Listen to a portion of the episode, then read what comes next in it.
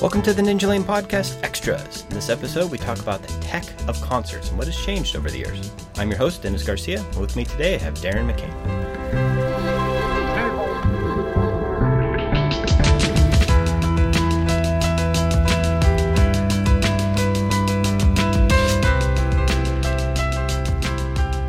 So, for those of you that listen to the podcast frequently, or maybe are tuning in for the first time, uh, you may not be aware that Dennis and I are actually pretty good friends outside of the Ninjalane environment. In fact, we do a lot of stuff together, and the most obvious of that is gaming with uh, Borderlands 2 or or whatever our game du jour is. But occasionally, we get the opportunity to do other stuff together. And just a couple weeks back, we had the opportunity to go to a concert together, and I thought it might be fun just to give you another side of the Ninjalane team and, and talk about that a little bit and maybe see if there's a technology tie in that we can use for you guys. I think there's a lot of technology in there. Well, there is. The concert experience has changed a lot over the years. So, just to kind of maybe start us off, I talked Dennis into going with me to see KMFDM. Ah, yes, that's my first time going there. I want to say I was a fan of the music, mm-hmm. and now that I've gone to the concert, I have an enriched like of it. You know, I I can actually recognize songs now, which is kind of cool. So, for folks that are listening, I am actually a huge fanatical fan of live music.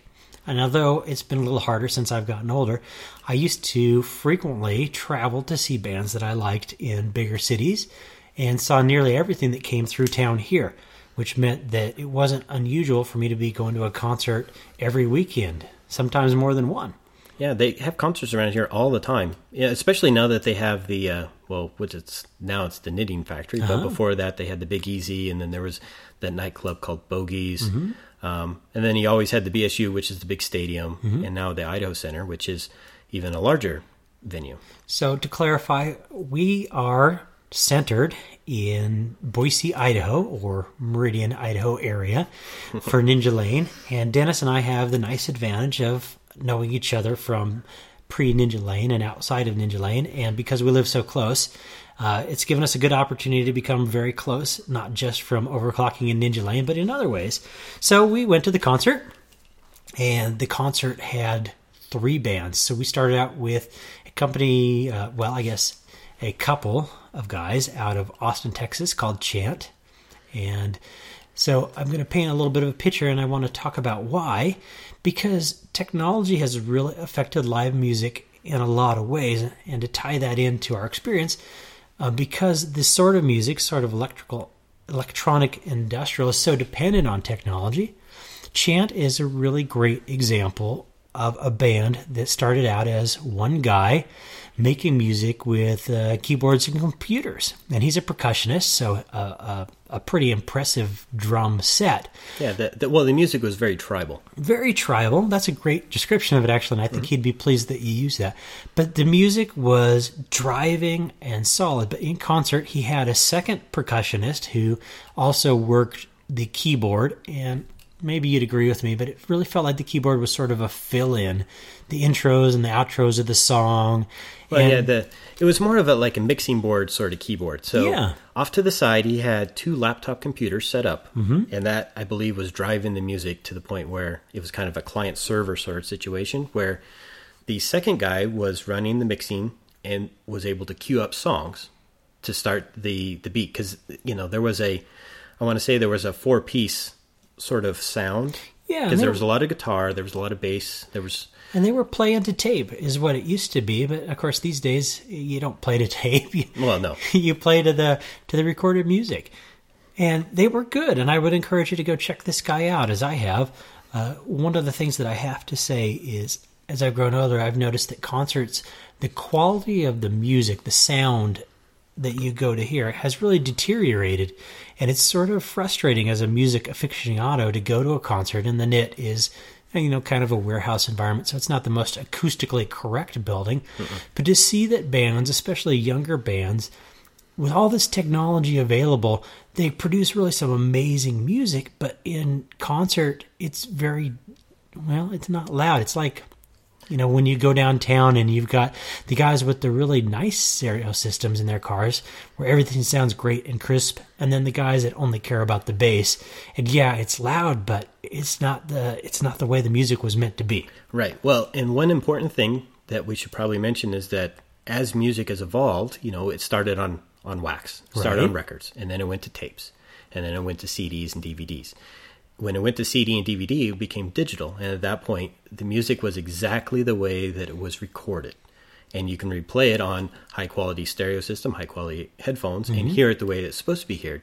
But when you go to a place like the Knit, which is um, you know the industrial sort of warehouse concert hall, they didn't bring their own speakers. I don't think. I think they were using the house speakers. And you may be right. And at that point, you know, every weekend they're getting played on. So these are, they have to, the speakers are tuned to the room, but when a band comes in, they may not actually be able to tune to that sort of a room or to those sort of speakers. Where if you see a larger band, like, you know, I've been to Metallica four times now, and uh, they bring all of their own gear. They don't use anything in house, and they were able to tune to that.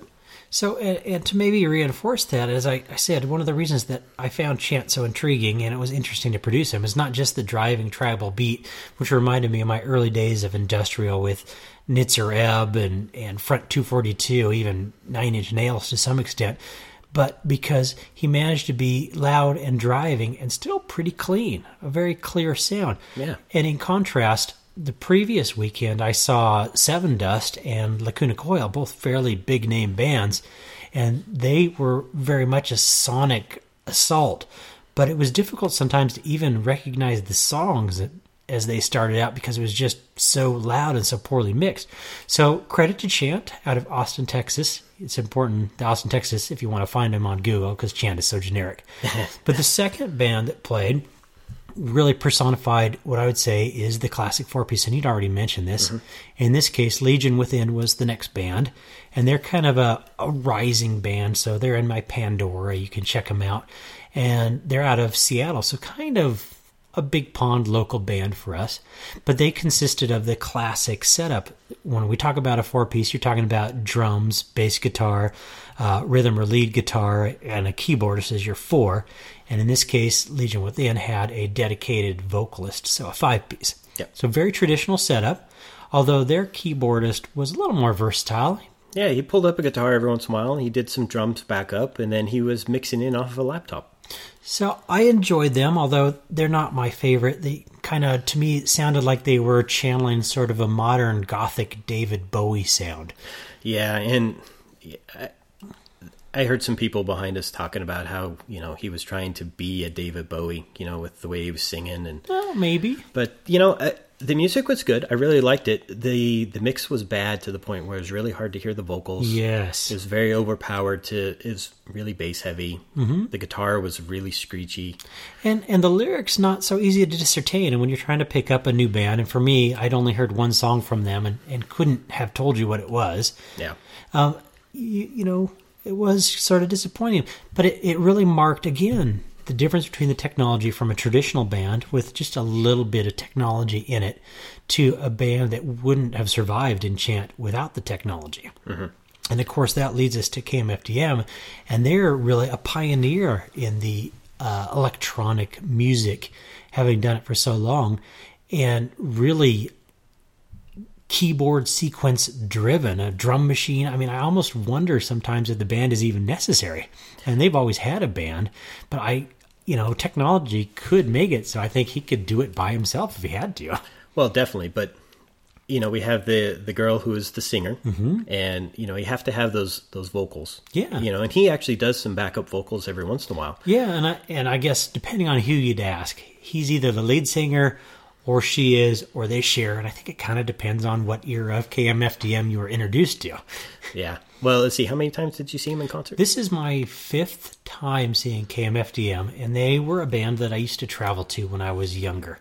Um, so maybe to background a little bit, I've seen Nine Inch Nails more, and I've seen Depeche Mode more, which gives you an idea of the type of music that I tend to listen to these days. Now, living in Idaho, you get a little bit higher dose of country and classic rock. So I've seen uh, a wide variety of bands, but I still go back to my alternative and industrial roots. Yeah. So with uh, we have K- KMFDM, which is the kind of the the mix between highly technical industrial, just verbatim out of a computer. Oh, and yeah. then, and then mixed in with the the band aspect with the pieces.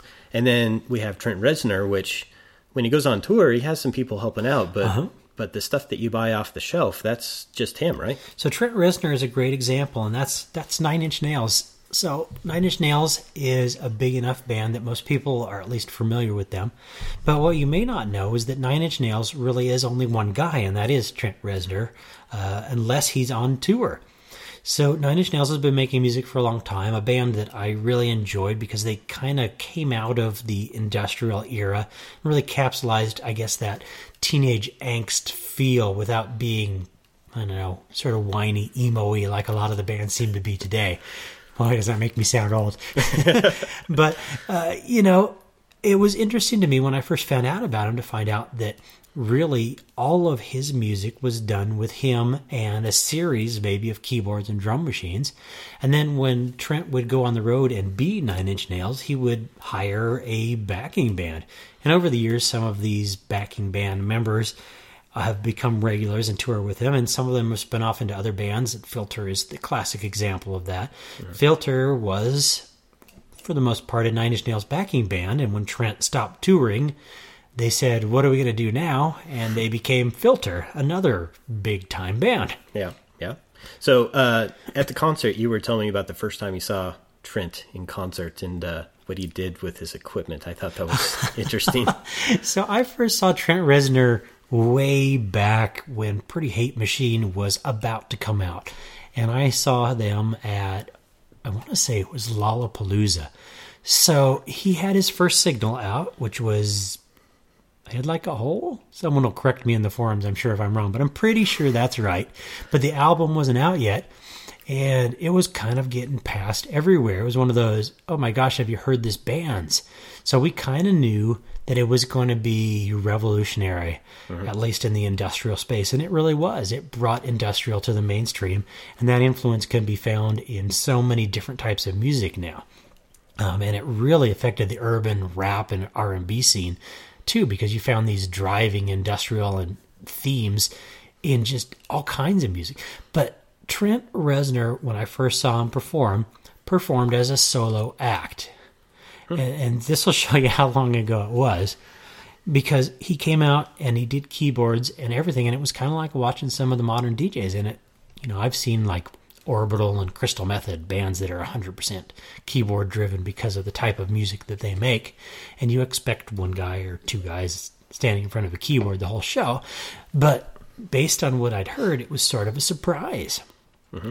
And he came out, and what Dennis is talking about is what really amazed me is for a band that was so small, Trent Reznor's shit, because he would come out towards the tail end of the concert, and his finale or his encore, he would destroy the keyboard in sort of a Jimi Hendrix mentality as the song ended. And really giving you an idea of how the technology worked, his sequencers and everything would keep the music running, and he would do sort of a guitar solo on his keyboard and then just beat the crap out of it, keys flying into the audience, toss it on the ground, and walk off like a modern rapper would drop the mic.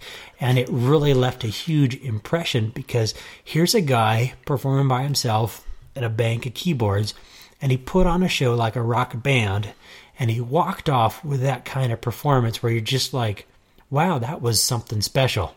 And I wasn't the only one because he got huge. yeah.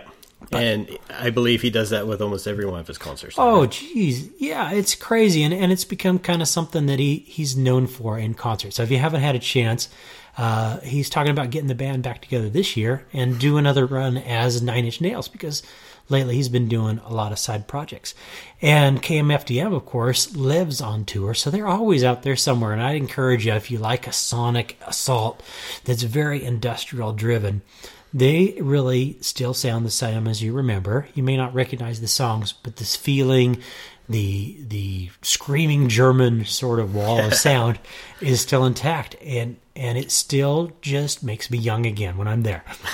and that's a good thing because you know you go speaking more about technology a lot of the new bands now are just one or two people and you have a couple of laptops and that's the way they do their dj mix Mm-hmm. um, you know deadmau5 for instance he does all electronica stuff you know Very techno classic, very yeah. classic but i believe he's actually you know mixing tables but on the mp3 mm-hmm. right You Yeah. know, and then we have Little People, who has been nice enough to let us use some of his music in our intros and outros. That's right. The Ninjalane podcast theme is Little People. Yeah, they do the intros for the extras and for the main podcast. It's just one person. I thought it was, you know, a a guy and a girl actually, but it's just one guy mixing off of his computer and, and turntables. So, a plug for them, they have a new album coming out and they're touring again, Little People. And one of the things that I like about them is the Sonicscape that they put out is, is I think, sort of a mix between the modern electrical sound and more of a folky sound sometimes. But I'd encourage you also to go seek out his uh, videos because he does some really, really interesting avant garde stuff that I find really fascinating. Yeah, and he act well, and on top of that, he also asks his fans to submit samples, and Yeah. he'll he'll mix those into the video. So some cool stuff. But uh, you know, I love a good concert, and I have found it just like I say to tie it up. Amazing how the technology has changed. I mean, it isn't a surprise to me at all that some of these bands that are up and coming really are one kid dinking around with a keyboard and a computer in his house, and their music gets strong enough. It gets put out through YouTube or some of these music discovery channels. And the next thing you know, these guys are getting signed for contracts and they're getting big. And this is especially true in the electronic and dance music era. I mean, deadmau5 is a great example. Uh, he really was making music just at home and sharing it for the love of it. And his stuff was good, good enough he got discovered. And it hasn't been that long since he came out and really said, I don't know what the big deal is. This stuff is not hard. Yeah, And, you know, it's almost embarrassing that I'm as popular and making as much money as I am because this is something anybody could do. Mm-hmm. And it really is true. yeah. You just have to know how to put melodies together. Yeah, I think, you know, part of it is not being afraid to experiment and just recognizing the technology is cheap, the software is cheap, and you can go out and make really anything you want to make. And that is something that wasn't possible back in the old days. You used to have to have a drummer, a keyboardist.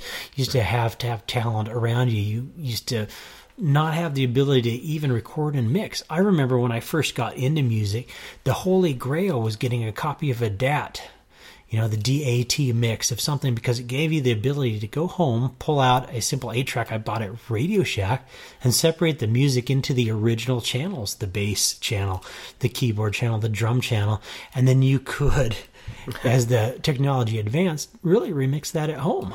And these days, it's just easy. I mean, simple Google search will often find you an instrumental only mix of a band you like, and people are making these remixes in their basement. Yeah. Well, and you also have, you know, people that are in bands that aren't doing anything that know how to make music and they'll either copy it or make their own that's kind of in flavor of and mm-hmm. that's where the traditional artist comes in and creates something unique, but you know, you don't necessarily have to have that.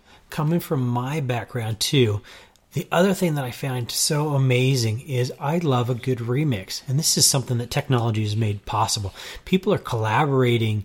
I mean, there are bands where the band members aren't even in the same country that are sending music back and forth. But to me, what is so amazing is a single artist can take the music from one band, completely remix it. It becomes almost a different song and release it just through pure technology. So to me, when I like a song, I seek out the 12 inch mixes, the remixes, the dance mixes, and some are really, really good, and some are really not.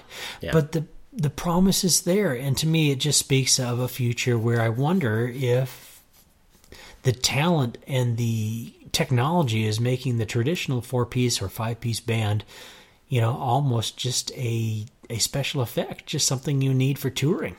Well, that anymore with you know the digital sharing and, and whatnot, concerts are the only way that bands are making real money.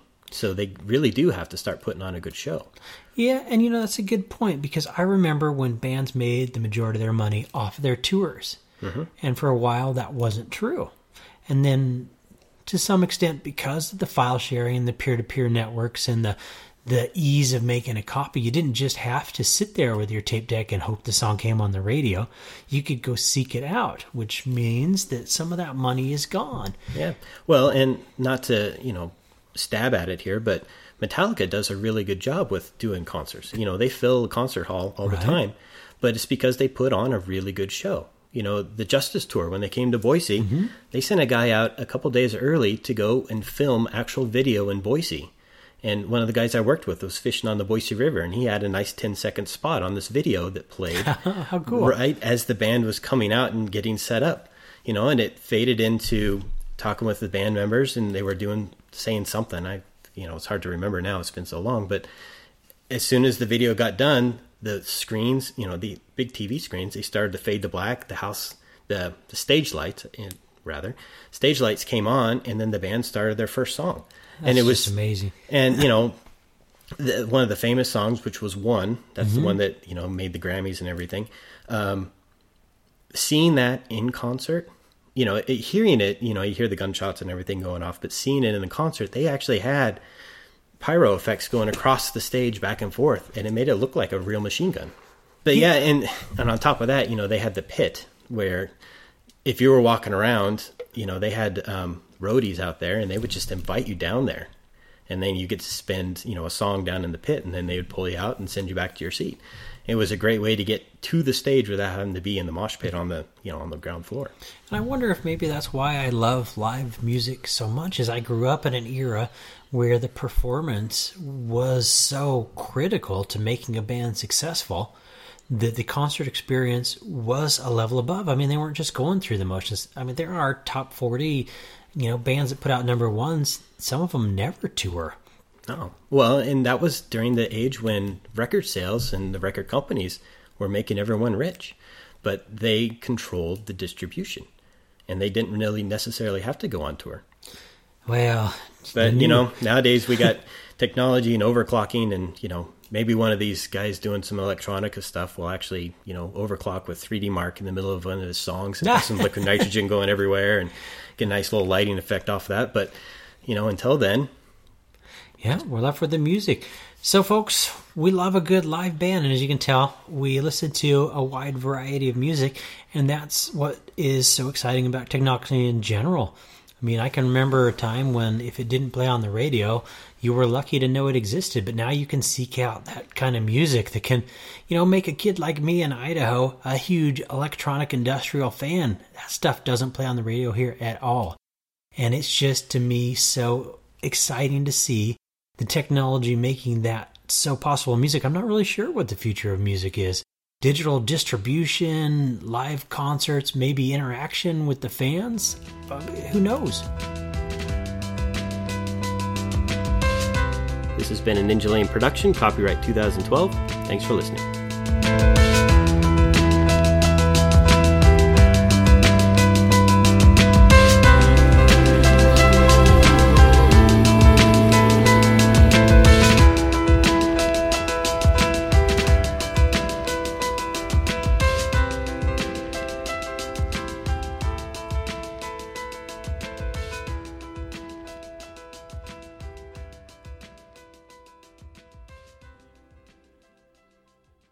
We do love our music here at Ninjalane. All right.